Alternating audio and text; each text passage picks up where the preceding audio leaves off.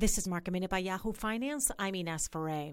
The markets ended slightly higher today after the Federal Reserve met and kept rates unchanged, also signaling that there would be no changes through the year 2020. Boeing was under pressure today, down about 2% after the FAA chief indicated in an interview that the recertification process could go into 2020.